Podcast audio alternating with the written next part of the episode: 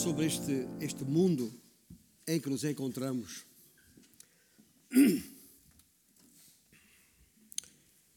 É um mundo complicado. Um mundo muito complicado, num estado muito difícil. À nossa volta, as pessoas estão frustradas, desiludidas, cansadas, tal como o Senhor Jesus Cristo falou, exaustas, aflitas.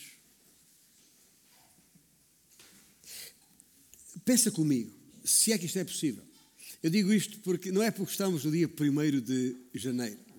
Normalmente na virada do, do ano, na, na, passagem do ano, ah, as pessoas fazem, formulam desejos para, para o que vem aí.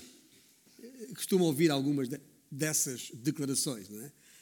Ah, agora ouve-se muito paz na Ucrânia, ah, muita saúde, ah, que, que, que, que a situação política e económica não, não afete muito as famílias, que a pobreza diminua. Mas isto é todos os anos, certo? Nós, ano após ano, vamos ouvindo estes desejos e o ano passou e as coisas não melhoraram.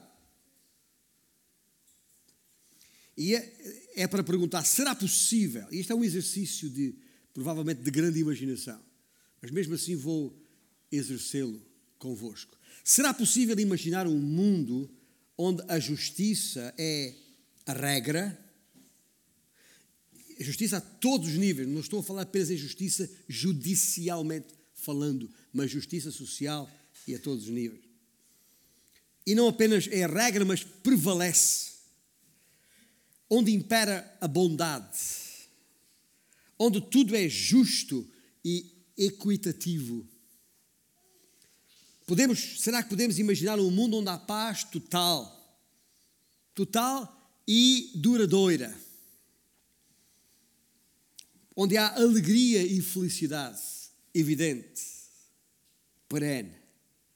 Será que podemos imaginar um mundo onde, onde o sistema de saúde é tão avançado que se alguém morrer antes dos 100 anos de idade, alguém dirá, ainda era uma criança.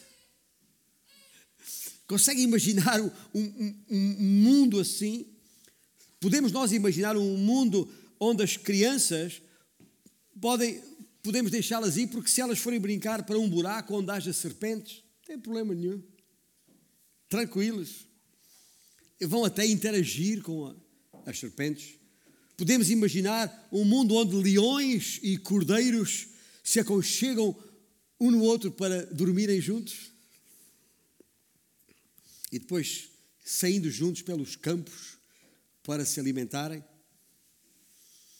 Podemos imaginar qualquer criança se aproximar de uma fera selvagem dos campos e, e montá-la e brincar com ela? Será? Será que uh, uh, uh, podemos imaginar um, um, mundo onde, não obstante o colossal aumento demográfico que estamos experimentando nos últimos tempos, eh, mas ainda assim haverá fartura de alimento para todos e água? Será que podemos imaginar um mundo governado por uma só pessoa? Não uma pessoa qualquer, uma mente perfeita, com com uma perfeita vontade, alguém cujos, cujos decretos e cujos, juízos são perfeitos, alguém de quem emana a, a, a, amor e sabedoria, de onde procede justiça e segurança. Consegues imaginar um mundo onde todos os líderes e, e, e, e políticos em autoridade são todos santos no Senhor? Dá para imaginar um mundo basicamente isento ou sem rebeldes, porque aqueles que se rebelarem serão ou seriam julgados ah, com vara de ferro instantaneamente, onde a justiça não, não é demorada. Eu sei, é dia, é dia 1 de janeiro. Está a pensar, pastor, isso é uma utopia, pode chamar o que quiser. Mas não terás de imaginar nada disso pois esse é exatamente o mundo que as Escrituras, que estão à nossa disposição, descrevem como o reino por vir. O reino que está à porta. O que eu estou a tentar dizer-vos hoje, se quiserem um título para a mensagem, é: gente, vem aí um mundo perfeito. E eu posso declará-lo, obviamente, não porque eu seja um visionário ou alguém assim ah, passado da, da cabeça, não é obviamente na minha autoridade, mas com a autoridade que as Escrituras me conferem. É o novo mundo prometido por Deus na Sua palavra. Estou a falar a Bíblia, na Bíblia. E está a chegar. Está a chegar. De, desde, desde os pontos mais remotos da, da antiguidade que o homem anseia e fala a respeito de uma, de uma era dourada, da tal utopia, uma era de paz e justiça, um tempo sem opressão e sem guerra. Todos os anos as pessoas anseiam por isto. Mas a verdade é que esse mundo está por vir e os profetas que temos vindo a estudar e ainda continuaremos a estudar, ainda nos faltam alguns do Velho Testamento uh, que retomaremos no próximo domingo, dizia eu, uh, os profetas predisseram a respeito disto, os poetas escreveram a respeito disto, e, e, os, e, os, e, cujos poemas os cantores têm entoado a respeito disto. E os políticos têm baseado as suas promessas nisto. E muitos são os que a reivindicam. Mas até hoje, até agora, até este 1 de janeiro de 2023, ninguém foi capaz de realizar. Ninguém foi capaz de estabelecer. Porém, esse tempo se aproxima e chegará, vai chegar quando o Senhor Jesus Cristo voltar. E será um reino que nem nos seus melhores sonhos o homem pode alguma vez imaginar. Esqueça lá isso. Será muito para além da nossa melhor compreensão, do nosso melhor entendimento. Uma verdadeira era de bênção. Eu quero, estou a falar-vos nisto, não é apenas porque é o dia 1 de janeiro. E a gente avança com desejos e aspirações uh, bonitas e, e, enfim. Não é apenas por isso, mas é também por isso. Porque é nesta altura que os homens costumam parar e olhar para diante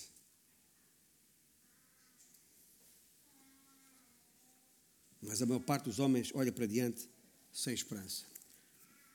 Eu disse, no texto bíblico está a descrição necessária e suficiente a respeito deste reino por vir. Aliás, a Bíblia, em várias das suas partes, usa termos diferentes para este reino que está por vir. Ah, o Evangelho de Mateus, capítulo 19, refere-se a este período como a regeneração tempo de novo nascimento, tempo de nova vida. Atos, em Atos capítulo 3, fala, não precisa abrir lá agora, mas fala de, de, de tempos de refrigério. E no versículo 21 desse mesmo Atos 3, de tempos de restauração. Ou seja, quando tudo voltará a ser como sempre deveria ter sido. É a reposição do estado que, com que o Senhor ah, que o Senhor estabeleceu na terra depois que criou todas as coisas, incluindo o homem.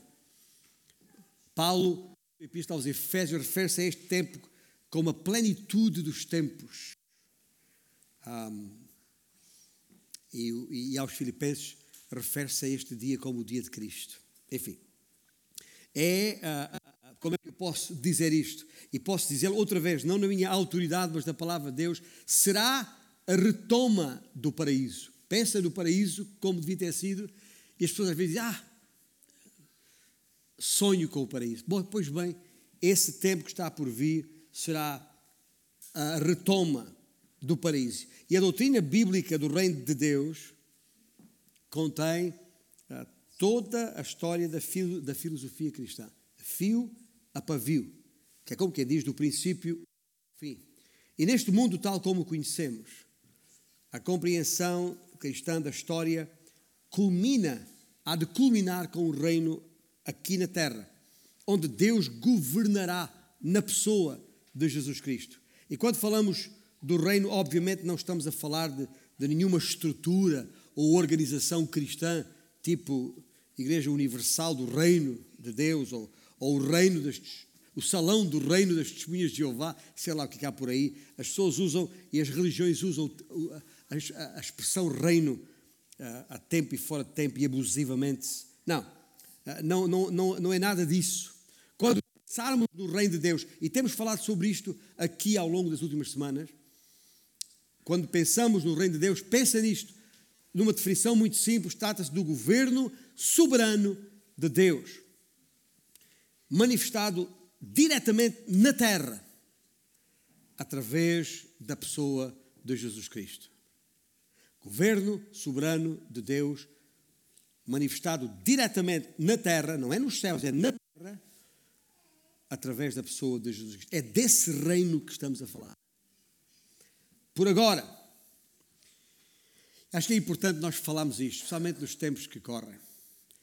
Por agora, é importante não nos não esquecermos que no o tempo presente, neste tempo em que estamos agora, há um usurpador a governar neste mundo das trevas, que é o próprio Satanás.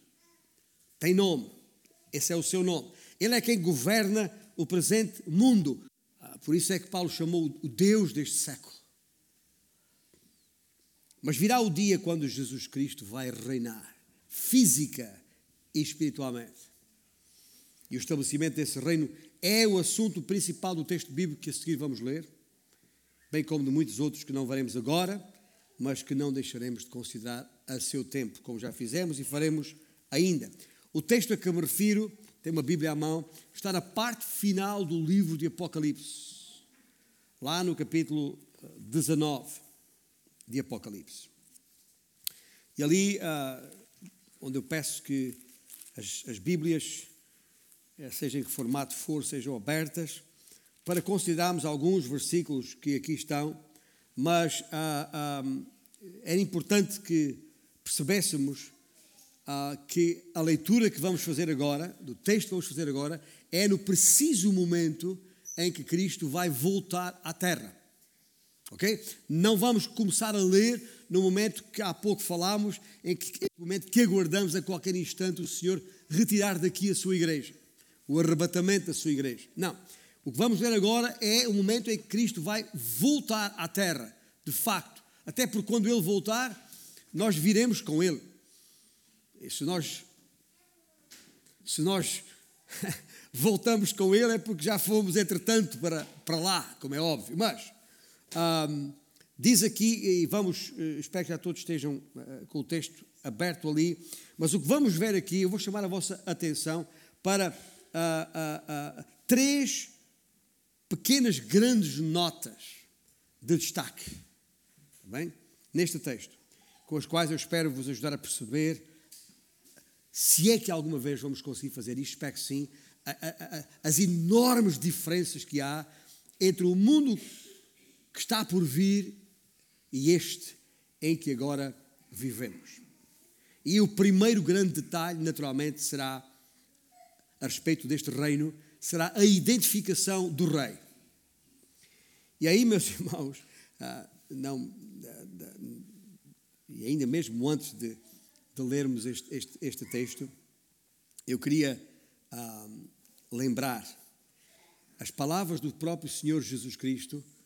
É um texto que não precisa abrir, mas está em Mateus capítulo 24. Já agora, e para vos ajudar na, na, na orientação, do, na compreensão do texto bíblico, quando, está, ou quando estiver a ler o, o, o, o Evangelho de Mateus, tá e chegar ao capítulo 24 e ao capítulo 25, tenha, tenha em conta que os capítulos 24 e 25 do Evangelho de Mateus se referem ao tempo ainda por vir, sobre o qual vamos falar agora.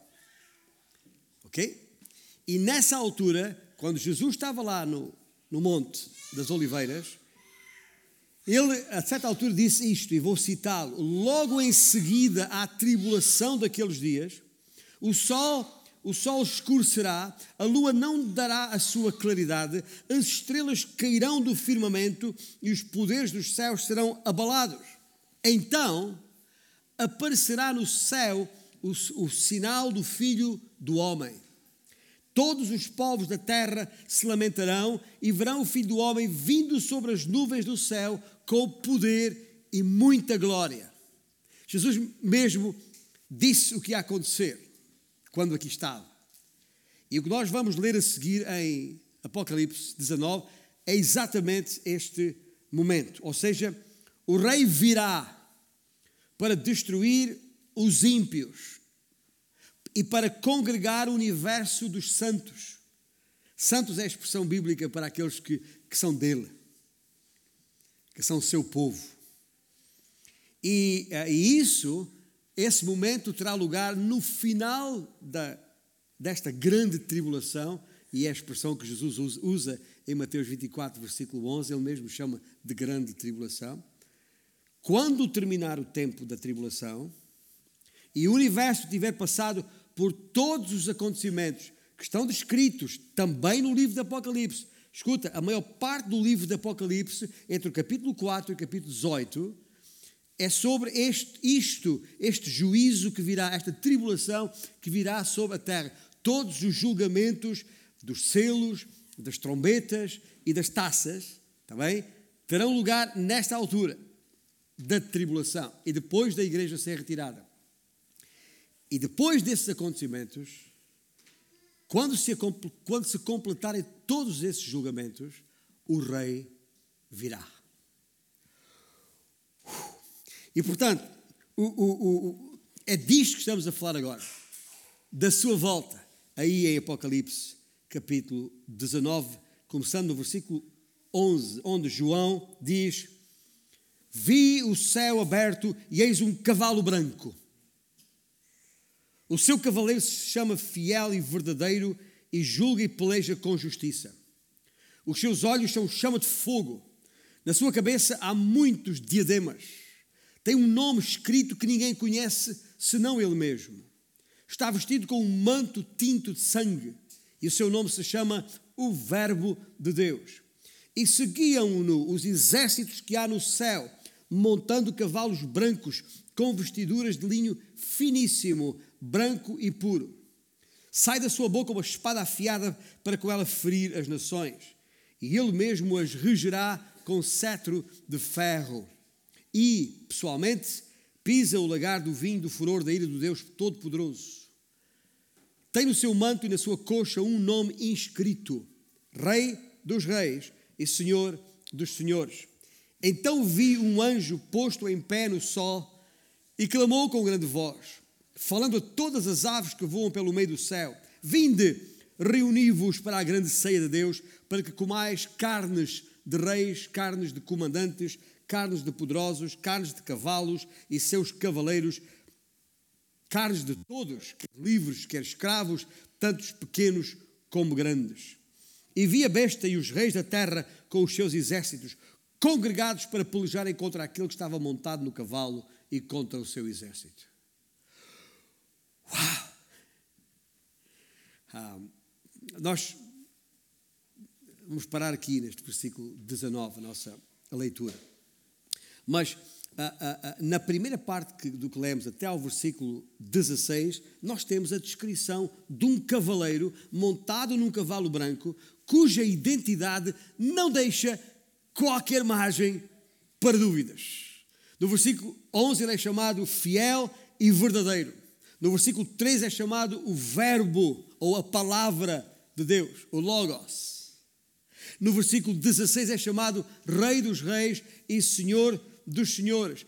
Gente, como é óbvio, há só um nome que se ajusta a todas estas designações e esse é o nome de Jesus Cristo, o Senhor.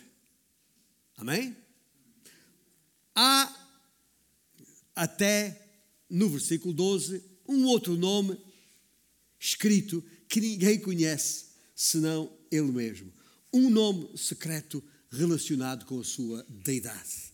Portanto, a, a, a sua identidade é inequívoca. Esse primeiro dos três grandes detalhes que, ou nota de destaque que eu queria sublinhar hoje é a identificação. Estamos a falar de um reino, temos que identificar o rei. E não, e não é apenas os seus nomes aqui que, que, que o identificam, mas a sua aparência. Veja, detalhes: olhos que são chama de fogo, cabeça com muitas coroas ou diademas, manto tinto de sangue. São os nomes, é a aparência e também os seus atos são inequívocos. Desce dos céus, julga e peleja com justiça. É seguido por exércitos do céu, da sua boca sai espada afiada e ainda pisa o lagar do vinho de furor da ira do Deus poderoso. Só pode ser o Senhor Jesus Cristo, o Rei e o Juiz de todos e de todas as coisas, e que vai voltar a fim de estabelecer o seu reino. E assim, para o início deste reino vindouro de mil anos na terra, o Senhor virá exatamente como disse que viria. Quando o fulgor da sua luz brilhar em, em todo este entenebrecido universo, ele virá. Pessoal, física, gloriosa e poderosamente. E esta é a parte que me, eh, que me empolga. Eh, acompanhado de exércitos angelicais e de todos os seus santos já glorificados. E é isso que me faz crer, pelas Escrituras, por este texto e por outros, que não hoje não vamos considerar, que nós, os que cremos, aqueles que hoje convictamente, sinceramente, uh, uh, conscientemente tomaram parte na ceia do Senhor, porque sabem que fazem parte da sua igreja, do seu corpo, nós, quando Ele voltar, viremos com Ele. E já agora, deixe mais uma coisa. E não estaremos sozinhos. Eu estou convencido, por aquilo que temos visto das, das Escrituras, que conosco estarão também todos os santos do Velho Testamento. Está lá em Primeira Epístola de Paulo aos Tessalonicenses, capítulo 3, versículo 13, diz que seja o vosso coração confirmado em santidade, isento de culpa na presença de nosso Deus e Pai, na vinda de nosso Senhor Jesus Cristo, com todos os seus santos. Todos. Ou seja, alguns anos atrás, ele viera para os seus santos. Quando voltar, ele volta com os seus santos. Percebem a diferença? Um, e é assim que, que, chegamos à parte final do, do capítulo 19 de Apocalipse, com a chegada de Cristo e a consumação da sua tremenda vitória na famosa batalha do Armagedon. Agora, o versículo 17, aqui em Apocalipse 19, introduz o, o, o culminar da cena, daquilo que está ali ah, descrito. Há um anjo, ouça bem, há um anjo posto em pé no sol, que clamando em alta voz, clamando em alta voz, dá uma ordem. Dá uma ordem, e essa ordem é a todas as aves do céu, ouça bem, a todas as aves que voam pelo meio do céu, assim é que está escrito, dizendo: Vinde e reuni-vos para a grande ceia de Deus. E agora eu pergunto: e o que farão estas aves? Tem a mesma pergunta que eu tenho? Bom. Ou seja, de acordo com os versículos que lemos, eles, as aves vão comer a carne dos reis e a carne dos comandantes e poderosos e a carne dos cavalos e dos seus cavaleiros e a carne de todos, pequenos como grandes, ou seja, toda a carne que restar da devastação triunfal infligida pelo Senhor Jesus Cristo por altura da sua segunda vinda. Gente, deve ser muita carne. Eu pensei, pô, mas será que onde é que, onde é que vão arranjar aquelas aves todas para isso? Eu li há, há, alguns, há alguns anos atrás, não sei onde, de um, um, um piloto, um piloto uh, piloto comandante de uma das principais linhas aéreas nos Estados Unidos, creio que era a American Airlines, que, um, que fez publicar um estudo que as autoridades da navegação aérea levaram a cabo preocupados com a quantidade de acidentes uh, com aeronaves uh, que tinham lugar nas imediações do aeroporto de Ben Gurion, em Tel Aviv, em Israel. Ou seja, as estatísticas diziam que eram abatidos mais aviões com as aves do que pelo inimigo naquela, naquela região. O estudo uh, levou-os a concluir uh, duas coisas muito inter interessantes que eu partilho muito rapidamente. Uma delas, que uh, por alguma razão, e só Deus sabe, só Deus determinou isso no seu tempo e nos seus decretos, que nós não fazemos ideia nenhuma, todas as aves migratórias vindo do norte da Europa, na chamada Euroásia, desde aqui a, a, a, o cabo da, da Roca, em Portugal, até a, a ponta da, União, da, da, atual Federação Russa, todas as, as, aves migratórias que migram para o sul, o, por onde é que elas vão? Elas vão para aquele estreito que é a, Israel, aquela península, aquela, aquela parte ali onde, onde está a Palestina, é um estreito, e por ali passam em direção ao sul. É, a razão é muito simples: é, evita o mar, passando em terra ou por cima de, terra, têm sempre a possibilidade de pousar a qualquer altura para se alimentarem. E por ali evitam o mar a ocidente e evitam o deserto a, a, a oriente. E então isto parece muito óbvio. Então o que acontece é que há uma altura muito específica do ano que é por altura da primavera, em que há uma concentração inusitada, absolutamente impressionante de aves que convergem passando por aquele corredor entre o norte e o sul. O estudo foi científico, foi comprovado que, que, que assim é, porque assim é. E depois e, e, e chegaram também a uma outra conclusão, em que elas uh, tinham, voavam a, a, uma altitude uh, mais ou menos fixa. uh, conforme, havia pelo menos do, dois níveis, dois corredores de altitude que as aves voavam consoante a sua espécie. O que levou as autoridades de navegação aérea a tirar uma conclusão muito simples. Basta nós uh, orientarmos os voos das aeronaves fora dessas altitudes em que as aves voam e já teríamos o problema pelo menos em grande parte, resolvido. E assim fizeram. Agora, porquê é que eu estou a, a, a, a, contar isto? Porquê é que eu estou a contar esta, esta história? É, é simples. É que quando chegar a hora, a hora de Deus juntar ali aquela abundância de carne para alimento das aves, não faltarão aves para se banquetearem.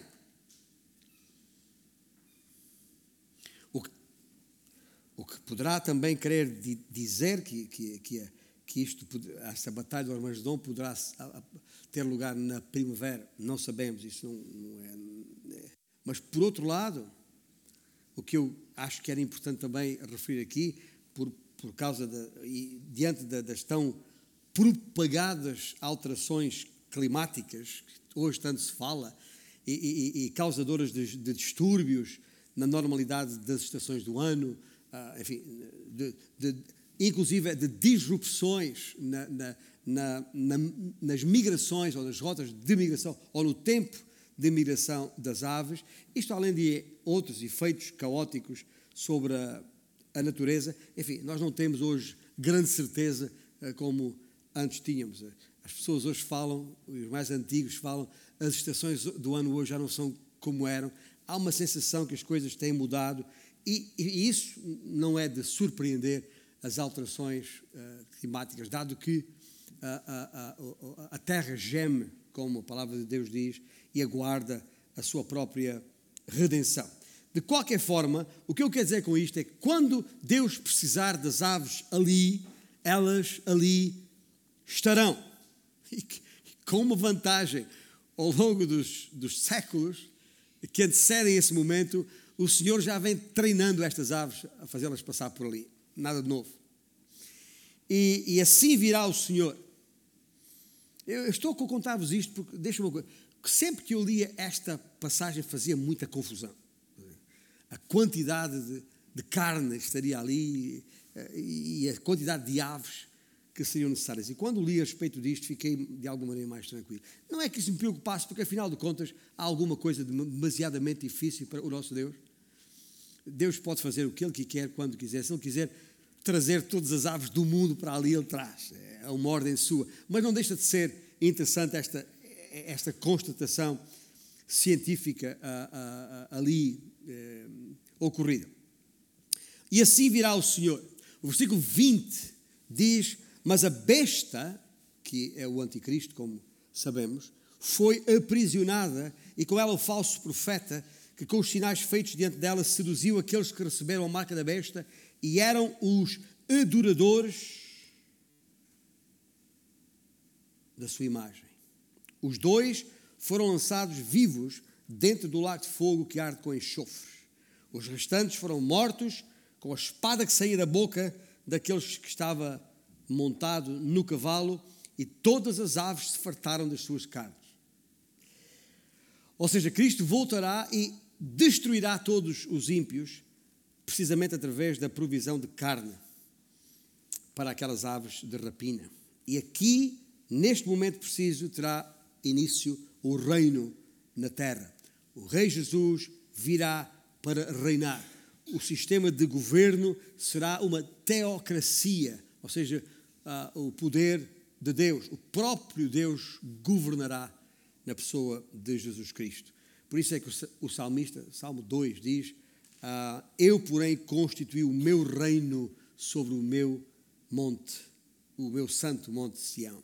Isso mesmo, foi o que o Senhor prometeu a Davi, desde lá atrás, no início, em 2 Samuel 7. Lembram-se deste texto que diz: Farei levantar depois de ti, Davi, o teu descendente, que procederá de ti, e estabelecerei o seu reino. Este edificará uma casa ao meu nome, e eu estabelecerei para sempre o trono do seu reino. Nós já lemos 2 Samuel 7 várias vezes ao longo dos últimos meses, mas é sempre a respeito deste momento glorioso. É assim que vai acontecer. Tal como descrito pelos profetas. Este é um reino, gente, ouça bem, porque este é um reino com caráter absoluto, é um reino absolutista.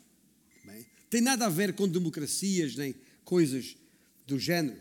Isaías referiu-se a isto a este tempo, no capítulo 2 do, do, do, seu livro, dizendo que nos últimos dias acontecerá que o monte da casa do Senhor será estabelecido no cimo dos montes e se elevará sobre os outeiros, e para ele afluirão todos os povos. Irão muitas nações e dirão: Vinde e subamos ao monte do Senhor e à casa do Deus de Jacó, para que nos ensine os seus caminhos e andemos pelas suas veredas, porque de Sião sairá a lei e a palavra do Senhor de Jerusalém. Ele julgará entre os povos e corrigirá muitas nações. Estas converterão as suas espadas em relhas de arado e suas lanças em podadeiras. Uma nação não levantará a espada contra outra nação, nem aprenderão mais a guerra. Isaías está aqui no seu capítulo 2 a descrever as condições que teremos neste reino mais adiante.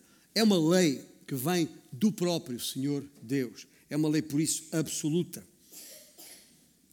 E já agora, porque é um versículo que nós citamos tanto durante o Natal, mas convém a propósito, que é também a palavra de Isaías, no capítulo 9, versículo 6, quando ele diz o quê? Um menino nos nasceu, um filho se nos deu. E depois o que é que diz sobre ele? O governo está sobre os seus ombros. O seu nome será maravilhoso, conselheiro, Deus forte, Pai da eternidade, Príncipe da paz. Está a ver? É sobre isto. E tem a ver com esse momento. Não foi aquele mesmo menino que nos nasceu há de voltar para reinar. E então, e só então, haverá paz e justiça para sempre. Portanto, Está identificado o rei? Nenhuma dúvida sobre isto?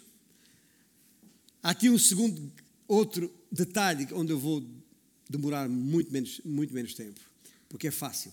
Mas está aqui, é importante referi-lo aqui no, no, já no capítulo 20 de Apocalipse. Estou a falar da, da remoção do inimigo do rei.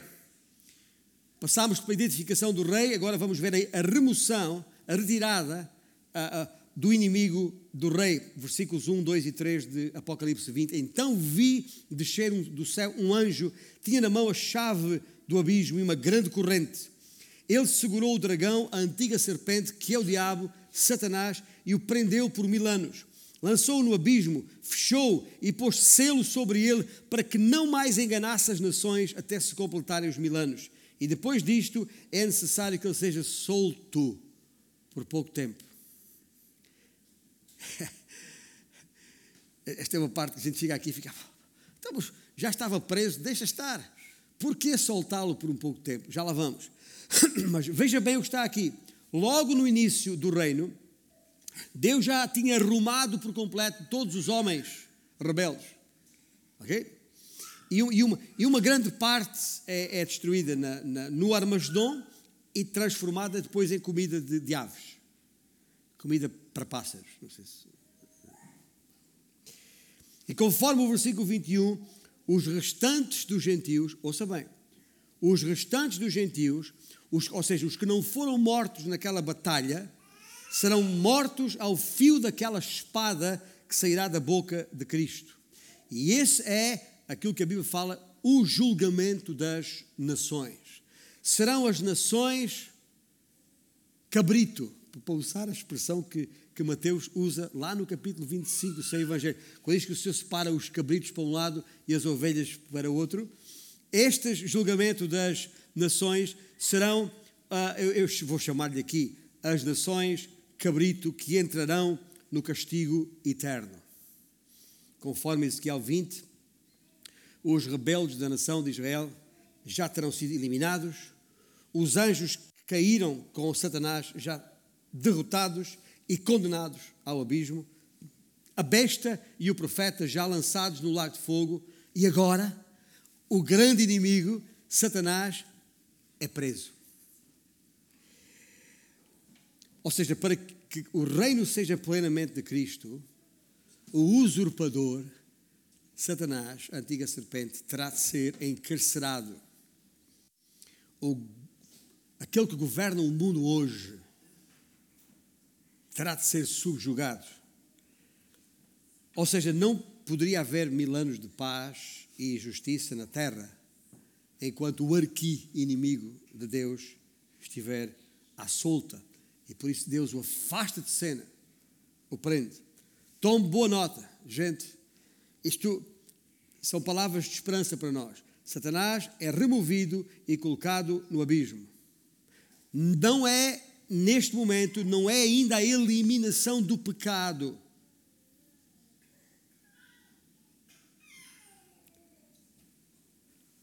Mas será o total confinamento e consequente impedimento de todo o trabalho que Satanás opera hoje, que perpetra, para usar uma palavra forte, nas regiões celestiais, política e religiosamente.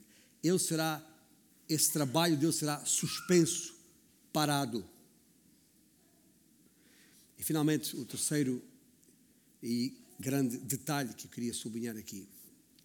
Depois de identificarmos o rei, depois de, de removermos o inimigo do rei, vamos perceber que este reino terá a, a, a nós, os seus santos, como ministros do rei. Nós vamos governar, seremos o governo dele. Uh, versículo 4 diz: E vi também tronos, e nestes sentaram-se aqueles aos quais foi dada a autoridade de julgar. A palavra julgar aqui significa governar nos dois sentidos, civil e judicialmente. Vi ainda as almas dos decapitados por causa do testemunho de Jesus, bem como por causa da palavra de Deus, tantos quantos não adoraram a besta, nem tampouco a sua imagem, e não receberam a marca na fronte e na mão, e viveram e reinaram com Cristo durante mil anos. Lembre-se, há bocado eu disse que vão, vão, vão os santos, o, o total dos santos que vão reinar com Cristo, são a igreja, que entretanto terá sido arrebatada antes, é, são todos os santos do Velho Testamento e tem aqui um terceiro grupo. São aqueles que passaram pela tribulação, porque não se converteram, entretanto, e estes ah, são aqueles que rejeitaram a marca da besta. Que estes são aqueles que foram martirizados porque rejeitaram a marca da besta e foram mortos durante a tribulação. Serão mortos durante a tribulação, serão decapitados. Este é o grupo daqueles a respeito do qual Jesus, em Mateus 24, fala: aqueles a quem perseverar até ao fim será salvo durante a tribulação. Nós queremos que todos aqueles que estão salvos em Cristo Jesus hoje estão salvos para sempre, nada nem ninguém poderá separá-los, separar-nos do amor de Deus. Nós não perdemos a salvação por pecarmos hoje. Ninguém verdadeiramente em Cristo, salvo pela sua graça, pode perder a salvação. Porque a salvação não depende de nós, mas apenas de Cristo. Por isso, tampouco, se a salvação não depende de nós, porque é que a perda da salvação haveria de depender? Mas durante o período da tribulação, a história é outra. E durante a tribulação, aqueles a pressão do inimigo sobre os povos e as pessoas, forçando-os a aceitar a marca da besta, o tal 666. Né? E aqueles que perseverarem até ao fim da sua vida, rejeitando, serão martirizados. E esses são aqueles a que estes versículos que acabamos de ler se referem. Vi ainda as almas dos decapitados por causa do testemunho de Jesus. Estes que não receberam a marca na fronte e na mão, viveram e reinaram com Cristo durante mil anos. Espetáculo. E aí está o reino dos santos, no seu, na sua totalidade. João tem esta perspectiva, este panorama glorioso. Todo o povo de Deus, ressurretos, galardoados, glorificados e entronizados.